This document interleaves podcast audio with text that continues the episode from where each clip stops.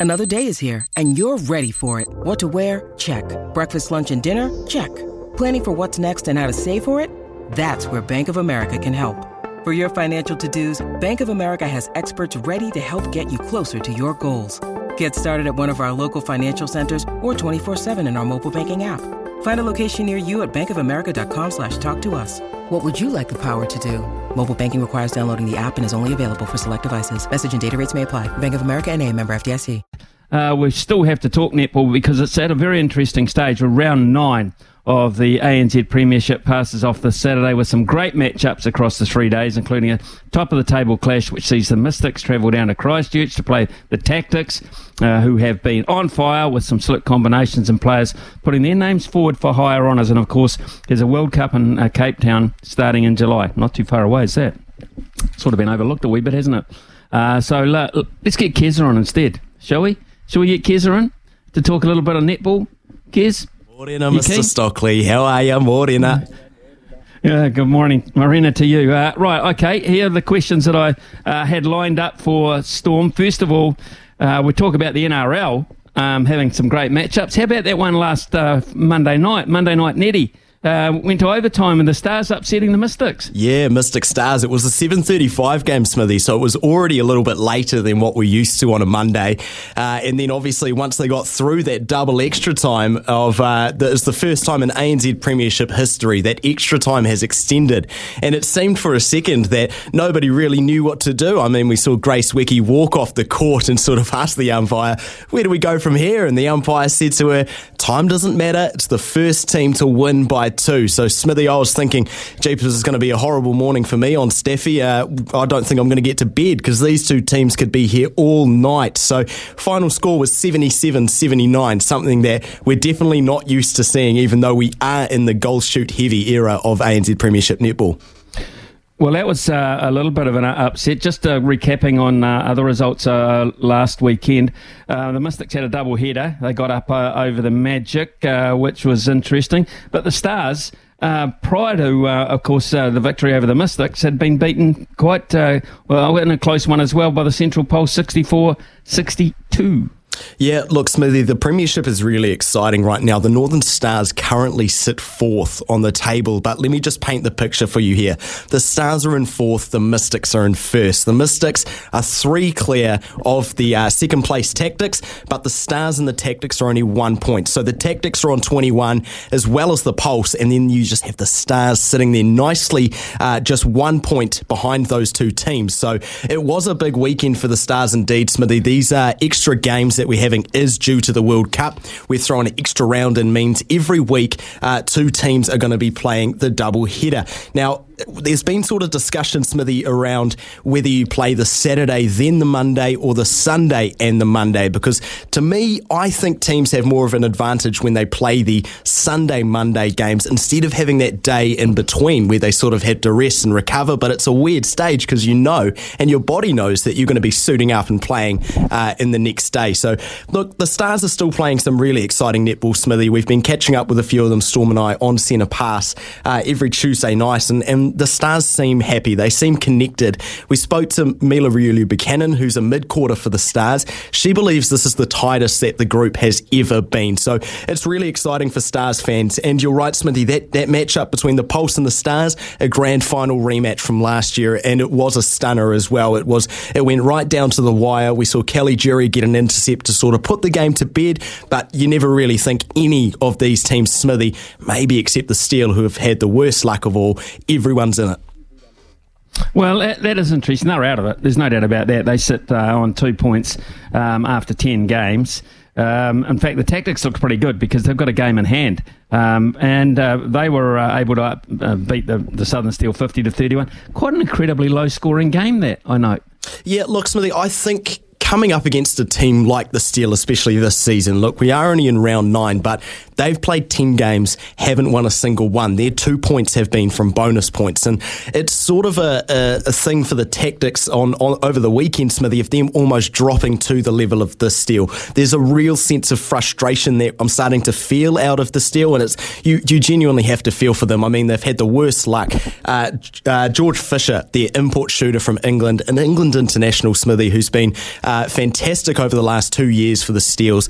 Uh, she gets injured pre-season, so they go into the season without a chance. Their captain, Te Huianga Selby Rickit, uh, has been struggling with injuries, and we can't forget uh, Shannon Saunders, obviously off on maternity leave. So three big leaders, uh, and the all the experience in the steel has sort of been drained out. A lot of pressure has come onto the Heffernan twins. Uh, we saw Kate Heffernan, the midcourter for the steel, make her, her name for herself in the black dress for the Silver Ferns at the end of last year.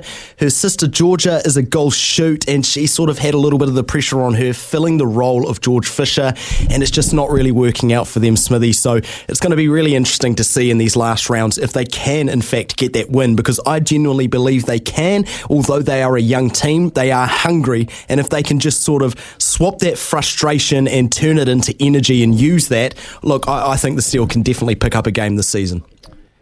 Yes, there's a, a lot of talk uh, around the physicality in netball at the moment. Um, you know, looking back at the days um, when um, you know the Harpers, the Roberys, the Georges, etc., played, where mm. they seem to be able to hold space and, and, beat people with steps and speed and agility as such. There seems to be a lot more contact, a lot more physicality. In fact, I read. Uh, an article uh, just prior to coming on the show where Grace Nweke had, had, had, made noises about concussion scares for, from her point of view. I mean, you don't get concussion without serious contact. So, uh, is that something you're noticing? Uh, definitely looks and I think that's a, a, a, test to the level of athlete that we do have across the ANZ Premiership. I think uh, every year we're starting to see more and more injuries, and that's due to these players pushing their body harder. Uh, we, we've obviously got to be physical in the league now to get through, and we're seeing that. Uh, obviously, like you attested to, Grace Nweke coming out mentioning the head knocks, and we saw Dame Noeline Taurua a few weeks ago come out and say, I believe it was after Steel and Pulse, who are uh, this season, notoriously two very rough teams. Uh, don't even get me started on the Magic, Smithy. We know that the, the Magic are a, are a churning team who, who love to really get uh, down and dirty with the nitty gritty. And so it's sort of a worry for me, Smithy, as we do approach the World Cup, because I think what I'm seeing right now is teams allowing the frustration to get to them. They're sort of getting a bit more physical, getting these warnings and these cautions. But Smithy, the worry for me is are we getting too used to this? Because when we head to the World Cup and we come up against against these international umpires, they're not going to have a bar of it at all. And so we, mm. if, if we allow this frustration to keep building and this, uh, uh, this physical impact on the game, uh, where we're just seeing continuous stoppages and penalties in the ANZ Premiership, I am genuinely worried for our state at the World Cup uh, when we come up against those international umpires. So I think we do, as a league, need to tone it back a little bit, but I think it does come down to uh, the athletic ability of every individual out there on the court wanting to win every single week. Okay, let's uh, let's look at um, this uh, draw for this weekend because there's uh, four matches, as you say, there's double headers involved. Um, first up uh, Saturday, it's the Steel and the Pulse. Yep, look, we will have uh, that commentated on SENZ. Mark Stafford and Brooke Lever will be taking that game. Look, Smithy, I've said it, I think the Steel can get a win. I just don't know if it's up against the Pulse. The Pulse are having a great run. We saw them uh, lose three in a row uh, only two rounds ago and now coming back. Uh, Yvette McCausland-Durie, I mean, you can never underestimate her as a coach. There is a reason why she has all of her ANZ Premiership and Championship titles behind her, but I think this one's gone in favour of the Pulse. Okay, uh, Sunday, uh, one of two matches on Sunday. Uh, the Tactix and the Mystics. This is the top of the table clash, clash in the South. Yes, yes, and it is uh, two years ago, the 2021 grand final uh, rematch. And I think that would have been the grand final last year as well if we didn't have the COVID struggles and the injuries. So these two teams have been going at each other uh, pretty evenly matched over the last three seasons. I can definitely feel that that grudge has never been lifted, especially from the Tactix side. So, look, the Tactix do have a double header this weekend, Smithy, and the Mystics have struggled struggled with injuries. Uh, over the weekend, we saw Michaela Sokolich-Beatson out with illness, Monica Falkner out with illness, Taylor Earl still recovering from her uh, foot injury. So there's a few uh, fill in players for the Mystics at the moment. So look, if I was going to say, uh, and Smithy, you know I'm a big Mystics fan, so it's hard for me to say this, mm. but I think if there is a time for the Tactix to get up over the Mystics, it is now. And how can I forget? Sulu Fitzpatrick, the captain of the Northern Mystics, uh, looking to be out nearing the season as well. So if there's a chance for the Tactix to strike convincingly, I think it's now. But you can never really count the Mystics out. But I'm going to say Tactix, okay. Smithy. Okay, well, okay, that'll be interesting. um, I look forward to that one. I look forward to uh, the other one on Sunday as well, which is uh, the Stars. Uh, and the Magic. So um, Magic just uh, sitting five points below them on the table, but uh, the Stars have played an extra game on them. So this is an interesting one. Magic is honestly one of my favourite teams to watch this year, Smithy. Although they do sit in fifth, uh, only winning four and losing six, it's the combination of Bailey Mes and Ameliaranne Ekenasio. Obviously, Ekenasio gaining her credibility, Silver Ferns captain. She played her 100th ANZ Premiership game over the weekend. And Bailey Mes, a shooter who's come from the Northern Mystics, had a few years of injury and confidence struggles. It's been really inspiring. Uh, uh, in, in, this Magic team who haven't had the best three years, Smithy. If you remember, two years ago, they opened their season with a win against the Mystics, then proceeded to lose 14 in a row. This is a really promising Magic side. Although they do have a losing record at the moment, I do think the Magic are a bogey team uh, for a lot of teams, but Smithy, for this game, the Stars Magic, it is absolutely a must win for the Stars if they want to prove that point that they are going to return to the grand final this season. So I'm expecting a serious rise from Kiri Wills and the Stars. I'm going to take the Stars.